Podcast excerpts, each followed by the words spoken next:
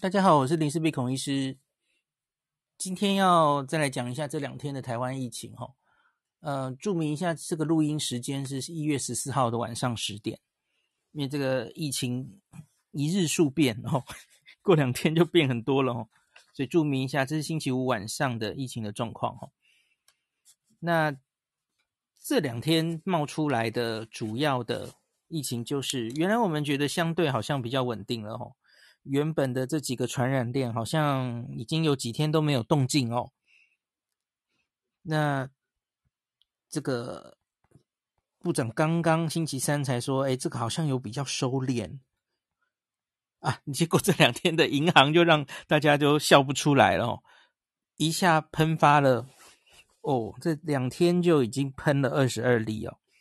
银行行员本身呐、整个联邦银行的那个中立的分行，应应该就是三十个人吧。那一验这个四成都是阳性哦，十三个，三十个里面有十三个都是阳性哦。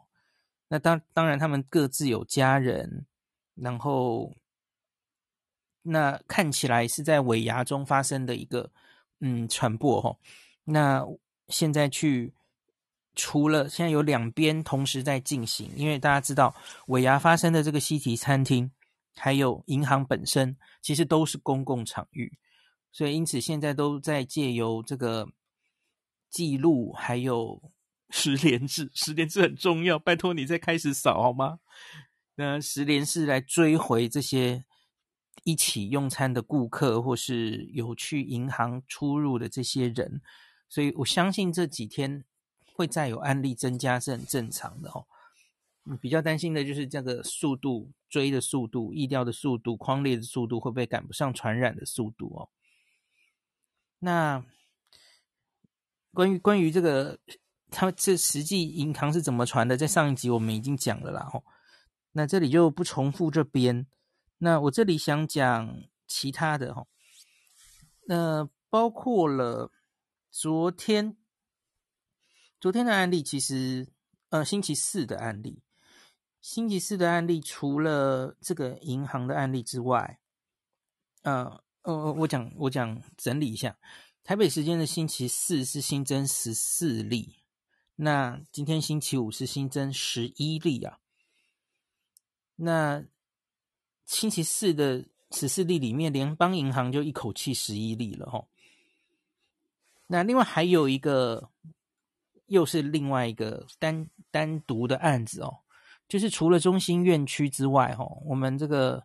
呃市联医的仁爱院区也有一个护理师确诊。那现在调查到目前为止，哈，已经确定一样了，哈，跟那个中心院区的护理师一样，都是他曾经照照顾过 Omicron 的病患。那现在定序都跟他们照顾的病患是一样的哦。所以今天罗富有说，这个到目前为止现在处理的这些本土案例哦，其实总共有四种 Omicron，你也许可以想成是四波 Omicron 进攻的的的独立事件哦。那当然最大的独独立事件，最大的一宗，现在扩展的最大的，其实就是从清洁员，然后手推车工作人员，然后一直扩展到银行。这这同步全部都是同一株，这是最大的一株哈。哦，还有歌友会，当然也是。那第二、第三、第四这三株其实都比较小，一个就是那个计程车防疫计程车司机嘛，哈，跟他在的人，嗯，一样，哦，这很小。那另外两个就是两个医院，哈，由病患传给护理师的这这一条线。那所以已经四破了，哈。幸好后面三波都目前看起来没有很扩大了哦。好，可是当然就是第一波就是传的很广，然后一直开战场哦，包括什么电子工厂、银行，然后又到餐厅这样子哦。好，那另外一件事情是星期四有公布一个疫调哦，这可能跟这个去银行哦。那个到底是怎么传染的有关了哈？星期四的下午的记者会公布的哈，他说那个居服员去开户时间是一个小时，然后呢，他在这个开户的期间，不管是在跟这个嗯，办事员面对面的时候，洽谈的时候，或是他退到后面，在在那个等候的时候，吼，他其实都有几次在讲电话的时候拿掉口罩，所以有可能是因为这样而感染了哦。因为很多人都在问，哎，我们现在去公共场所，不是都一定会全程戴口罩吗？哦，这是不是口罩没用了？这样子哦，我发现最近很多人这样这样在质疑，然后也有人在说，哎，有看到一些新闻，哦。好像说，哎，会不会要戴 N 九五才够啊？吼，哎，这个问题又开始出现了哈。哎，这里我可以稍微讲一下口罩的事情。像我，我这里有看到一个新闻说，传美国 CDC 好像要更新口罩等级的政策啊。这个十二日在白宫记者会上有说，哈，那政府积极考虑向所有民众提供更更高。更高等级的口罩，那像 N95 价钱攀升等等的齁。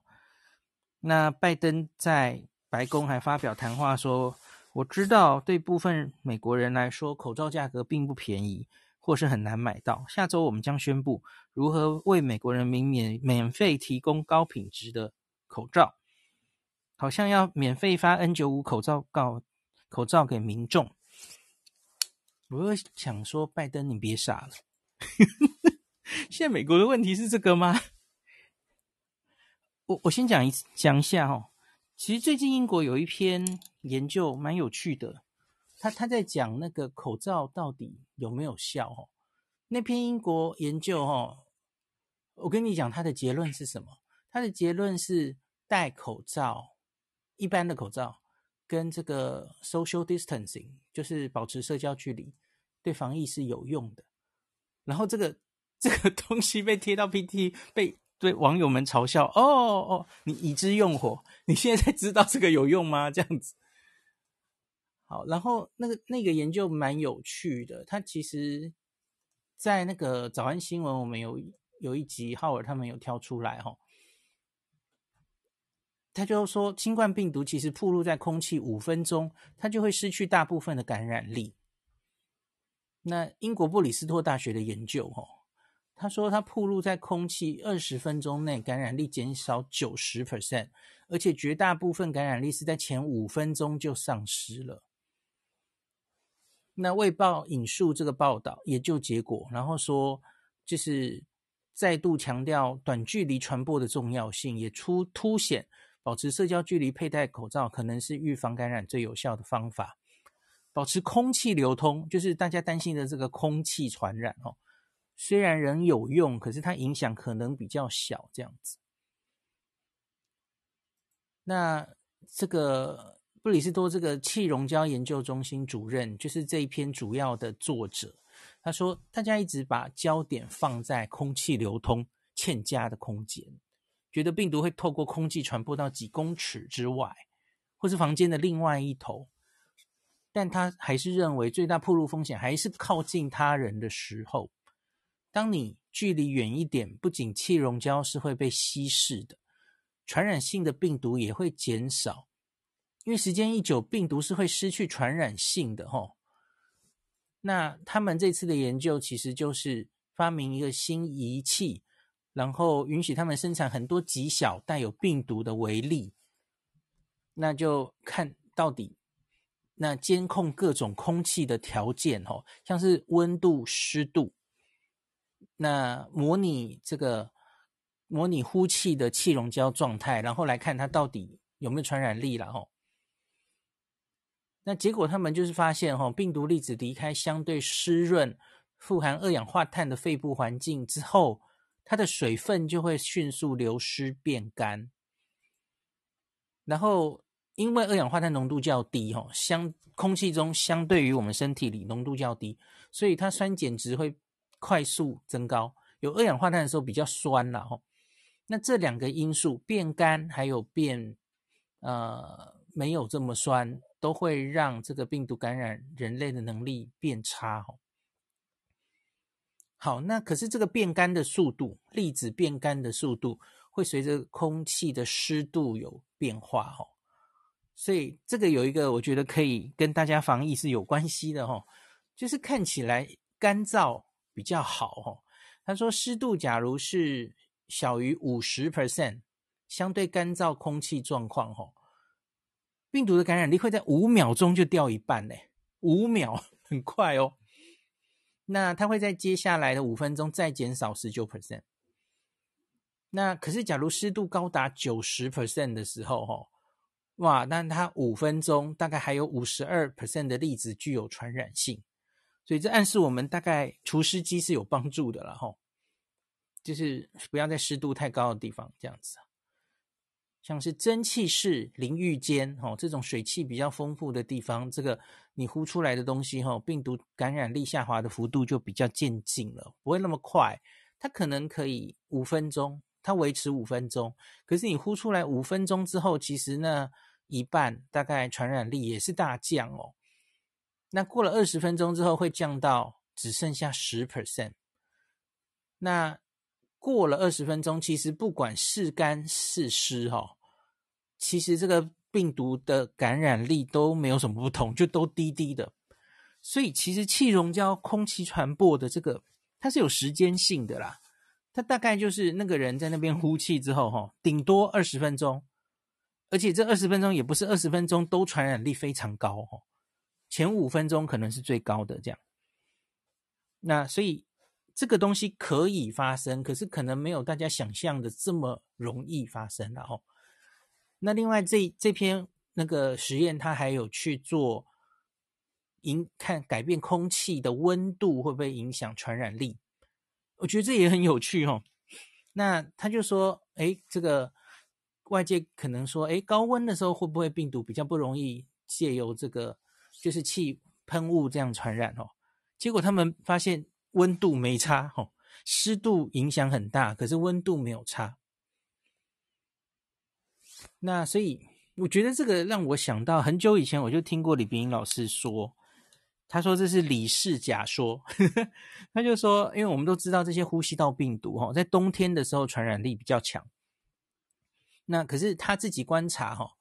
他说，因为因为我们主要传染途径就是间接传染，吼，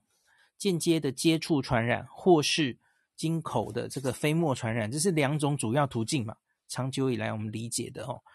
他说这个老师的李氏假说说。他说飞沫传染，因为因为不管冬天或夏天，反正都飞得一样远啊，一点五公尺，然后就掉下来了嘛，吼。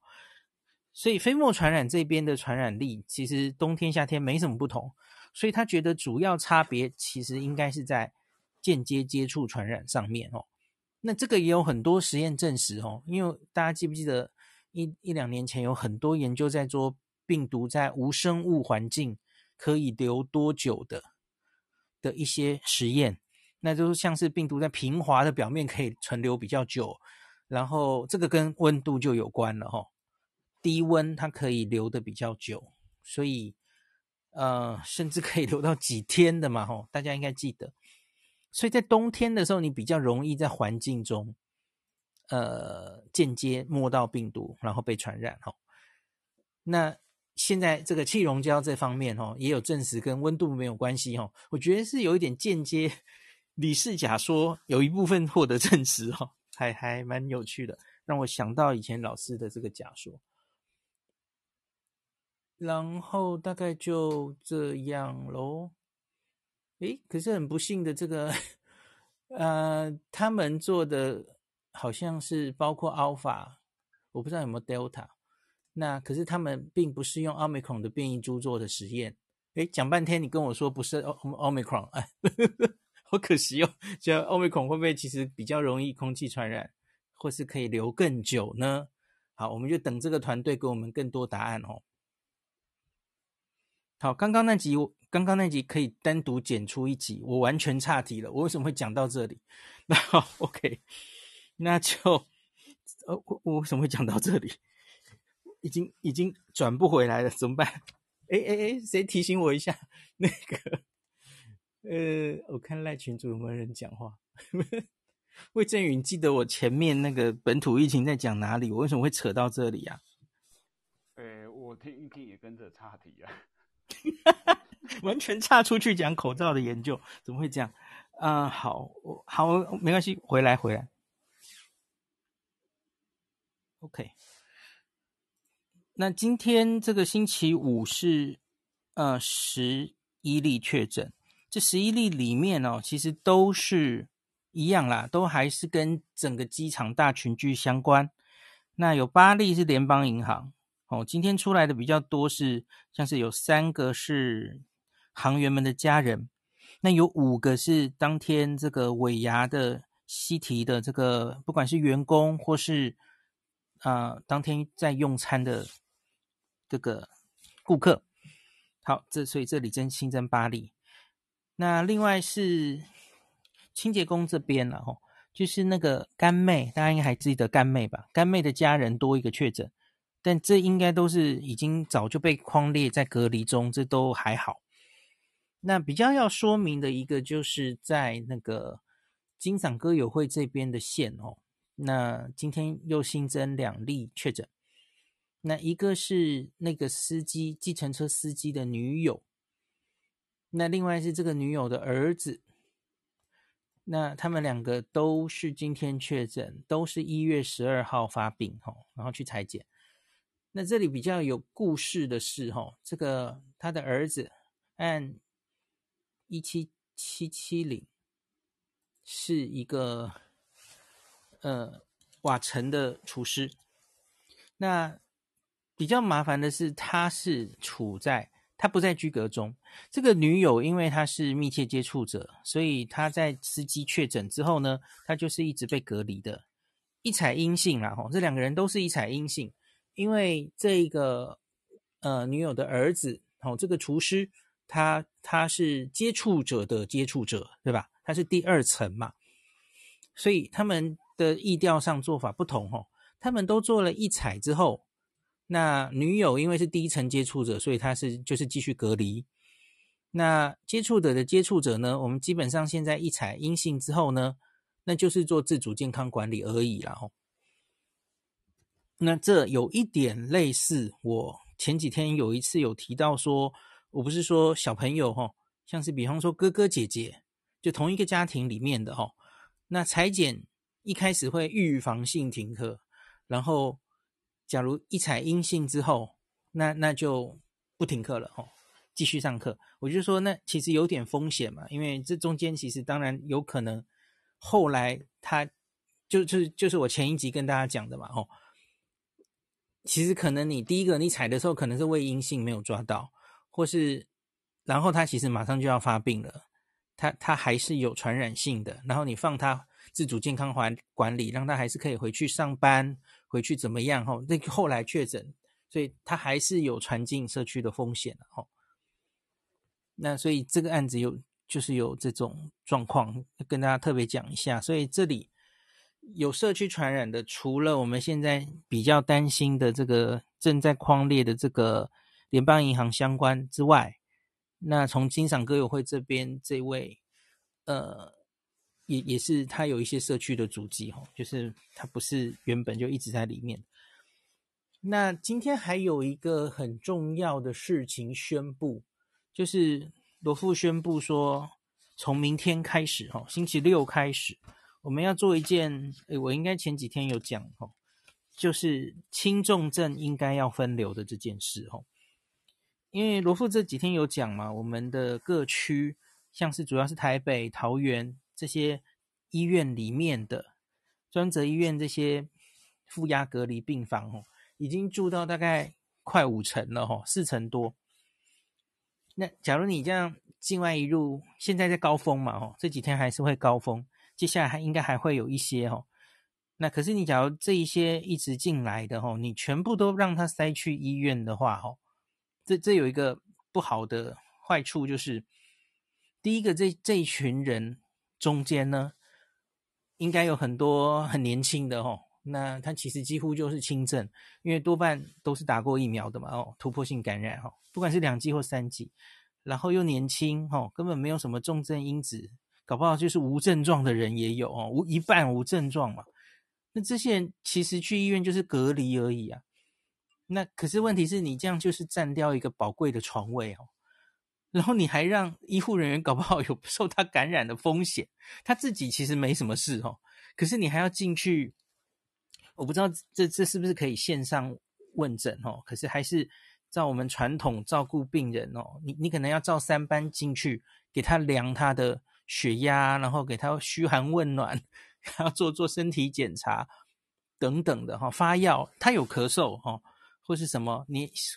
护理师要拿药进去给他，全副武装穿穿完装备，然后进去隔离室拿药给他。其实这是非常大的人力浪费。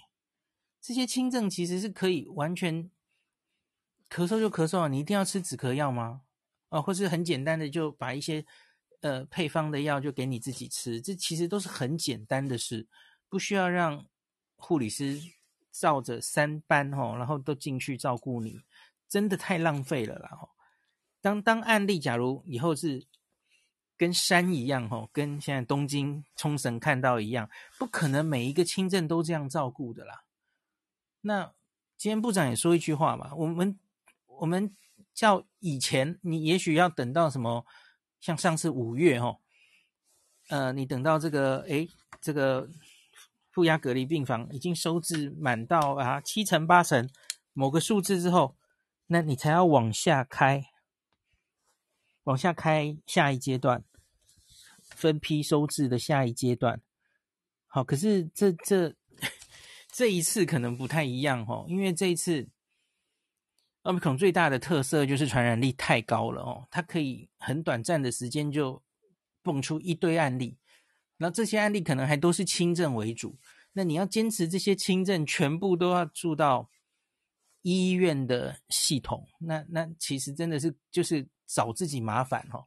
然后让医护人员浪费人力不说，你会排挤到原本的医疗哦，或是排挤到未来可能发生的医疗。就是比方说，真的社区爆发的时候，假如让我们的那些没打疫苗的老人家开始到了那个族群传染，哦，会有一堆重症要住进来哦。他们不会马上就重症，他们会先确诊。那这这种时候，这个轻重症分流很重要，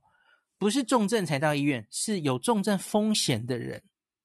值得住到医院，因为你要随时应变。那那这个当然我就不讲新冠重症风险是什么年龄啦，吼，大家一般可能会抓五十六十岁以上，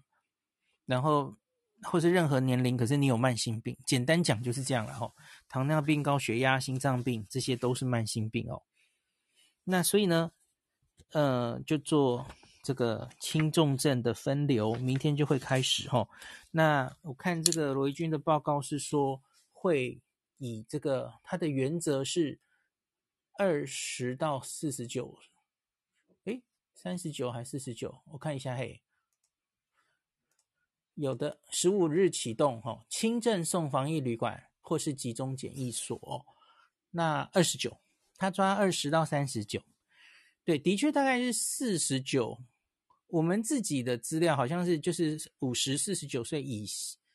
以上跟，对不起，我讲太快了。我看多半的国家其实大概那个坎可能是定在五十岁了哈。可是我们自己，我记得五月初的那个资料哦，好像是四十以上以下就比较有点差哦。所以现在是针对二十到三十九。诶，那我想二十岁以下呢？呃，为什么二十岁以下不不不要呢？我不知道。好，是觉得青少年要危险，应该是儿童可能会比较危险啊。我不知道为什么呢？你不抓十六岁以上，应该是未成年的关系吗？吼，好，就是送加强版防疫旅馆或集中检疫所。那这些加强版的意思就是它会有医护进驻照顾哦。那这个目标当然就是保留医疗量能，要能照顾重症了哈。我看这个北市也是启动健谈活动中心啊，哈，柯文哲市长也就是其实他前几天就有这样的规划了嘛，哈。那所以二十到四十岁优先哈。那健谈是有两百三十四间收治，可以收治病人，一人一间呐，集中一处哈，当然比分散各医院好哈。这个。我完全举双手赞成。那这个其实也也不是，这是我们本来这个分流分阶段的规划收治住院，这是本来就写在应变计划里面的啦。吼，那这个我们的应变计划其实大概是分四个阶段，哈，一二三四，然后。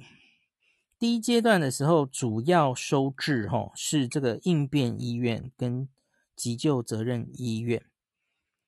然后希望在这个负压隔离室合计三日的平均占床率要小于五十五 percent，所以我们以前是大概要超过五十五 percent 才会开始准备往下一阶段启动了齁。然后第二阶段的话齁，那是。好，这里第一阶段是平均每日盆土个案新增数是七例，小于七例的时候。那第二阶段呢，就是三日平均占床率小于五十。嗯，这到底是怎么看呢、目标希望它小于五十吧。哦。哎，等一下，我我看错地方了，我看错地方了，对不起。好，没关系，我念的好复杂哦，删掉，我想一下怎么讲比较清楚。那个那个不是我想讲的，等一下哦，等一下哦，重来重来。这个我们分流收治阶段哦，其实它有列出几个参考指标，那像是三日平均本土新增的病例数哦，当然我觉得这可能。就是以前定出来的标准哦，这个数字当然应该就是参考用，有一个概念就是了哈，不一定一定要照表抄课了哈。他这里说的三日平均本土个案新增，假如是小于七个是第一阶段，七到十四是第二阶段，大于十四到七十例，每天十四到七十例的话，进入第三阶段。那最后就是每天新增三十七十例以上，那就要进入第四阶段了哈。我我们在去年五月明显有到第四阶段，那它就是一个一个阶段会往下启动，这个病人收治的地方是不一样的哦。那我们主要有四个地方，一个是应变医院，一个是急救责任医院，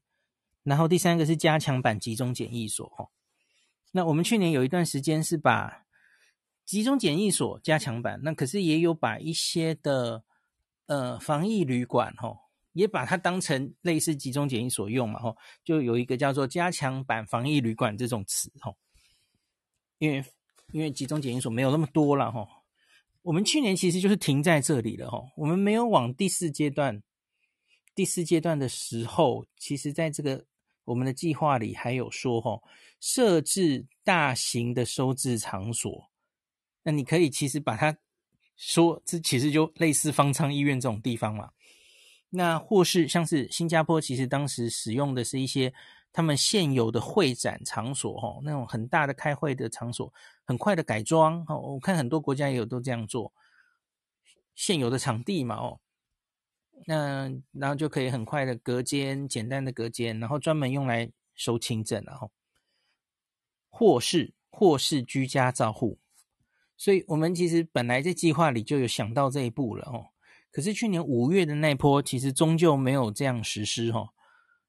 因为我们第一个是我们其实用加强版这个简易旅馆跟集中检疫所就解除了五月那波危机了哈。第二个是那些那时候大家应该记得状况是什么吧？就是说要在家里让轻症在家里疗养，我记得没有一个礼拜就转弯了，因为那时候就是发生了。坏就坏在那个时候，我们第一波疫情的时候，哈，是非常多老人家确诊，所以阿公店的那些老人家，哈，狮子会，所以他们 很多人在等一等就出问题了，哈，然后发生了一些什么甜蜜缺氧或是什么样的状况，哈，就猝死在这些呃处所里面，不管是在家里或是在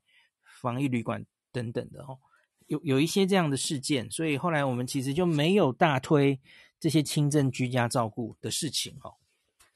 那可是全世界各国像，尤其是现在这一波 Omicron 哈，你你假如不让轻症待在家里，你几乎是不可能撑过去的哦。你假如坚持还要这些人一定要某某一个某一些地方可以去，那其实这些人其实也就是观察而已嘛，就顶多给一点症状治疗哦。那这种二十到四十岁完全没有慢性疾病，好，年轻人几乎不会重症，又打过疫苗的人哦，即使我们以后买到了口服药哦，大家知道现在新冠是有口服药的哦，呃。不管是默克或辉瑞的药，这都不符合使用的的建议哦，因为使用那个临床试验里面就是要有风险的人使用这个药，可以有效的减低他们转为重症的几率。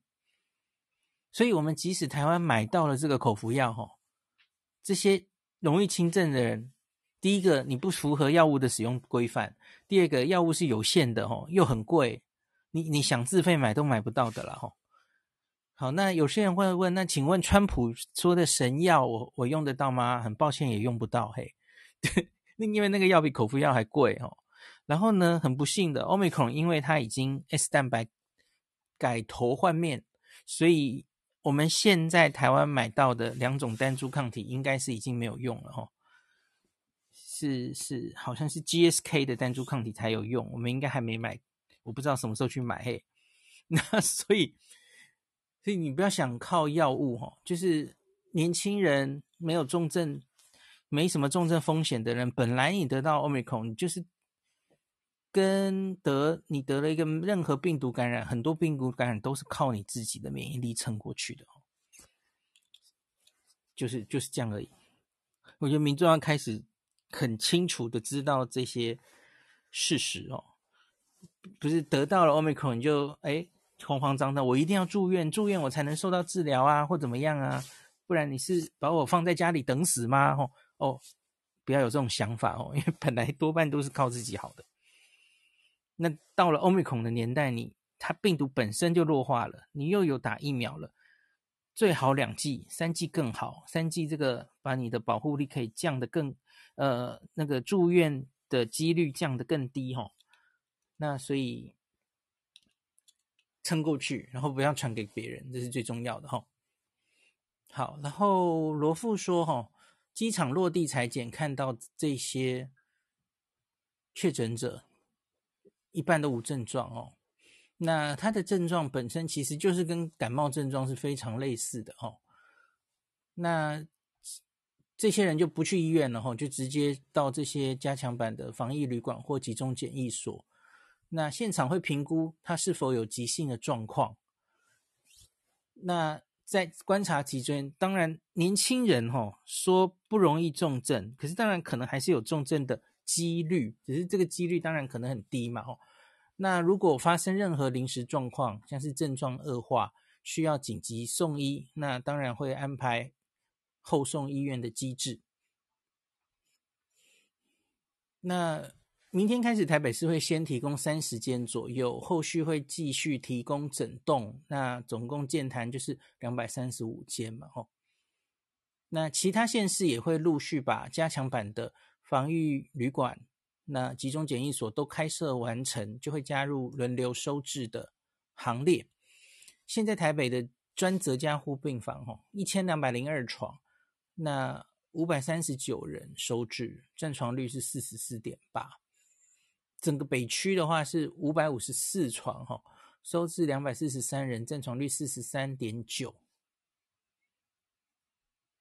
那阿中就表示，根据去年五月的经验，哈，这次是不希望等到占床率超过七十才启动分流，哈。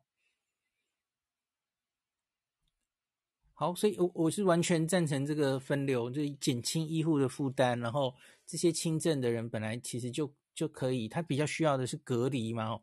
隔离到一定天数，不会再传染给别人，其实就可以回家了吼。好，那就，哎，讲哎讲完了吗？好，呃，最后强调一下了，我我觉得这个就是我刚刚好像没有讲，等一下哈，我就是我我把那段叫出来。照念，今天今天早上讲的最后一段。呃，你们看今天好像一直卡住。OK，好，最后我就讲一下，我觉得前线这么辛苦的党哦，其实就是在争取时间。我们要用这个争取的时间，多了解一下，了解一下欧美孔的特性，然后呢，争取时间让高风险的族群把疫苗疫苗打好打满，就如同我我们原本针对 Delta 的准备，我们是觉得，哎，也许两剂至少要八成上下哦，八成当然已经很辛苦了吼，看可不可以尽量接近九成。因为台湾有十 percent 是不能打疫苗的小孩嘛，吼，所以大概就是八成，然后看尽量更高这样，吼，两剂，这是原本希望能准备进入期末考的那个门槛，哦。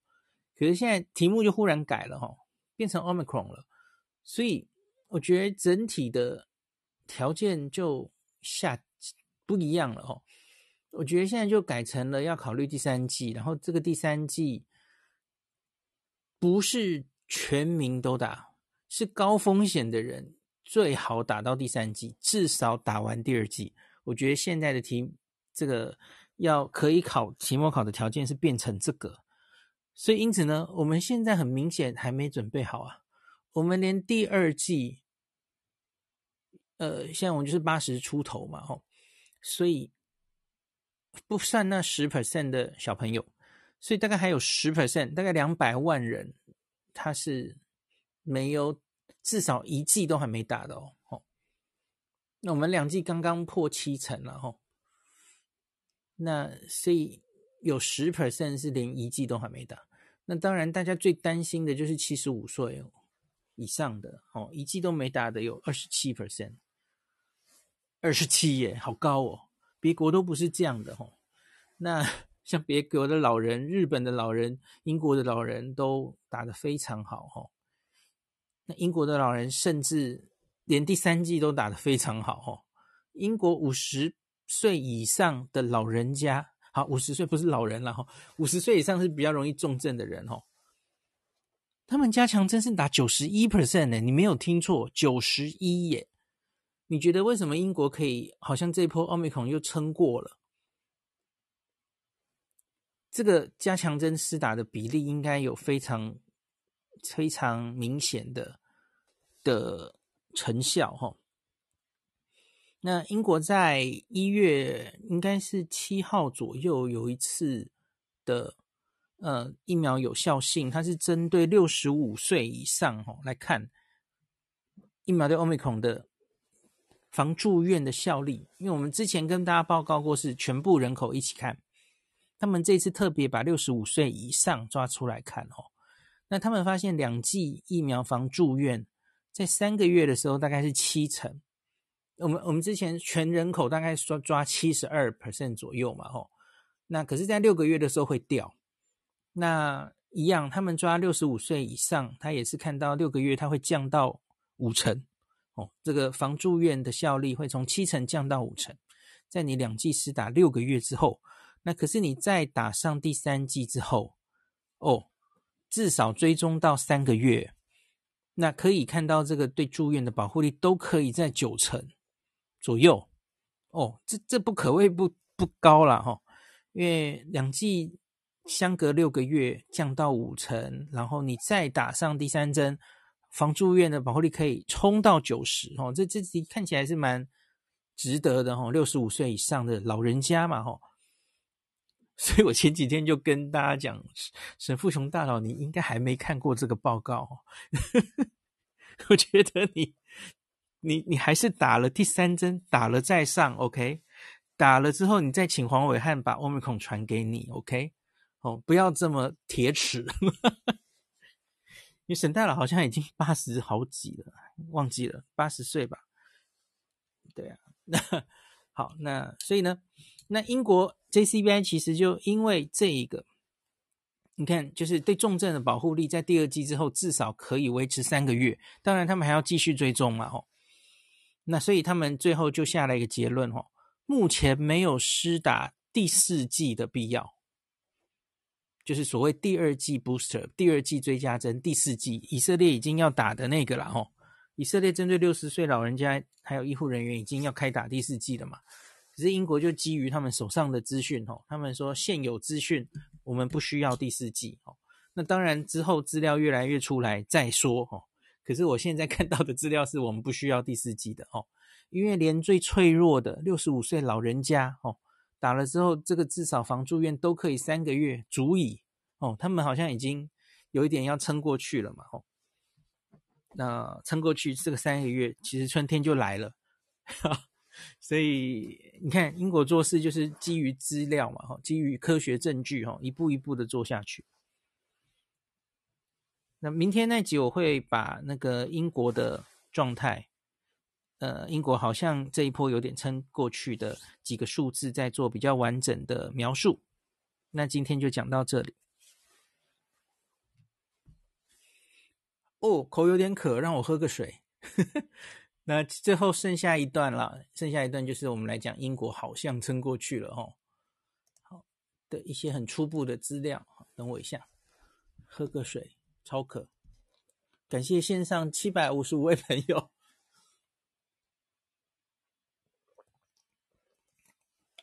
我看今天的新闻就有，那好几家都在讲英国是不是已经到了。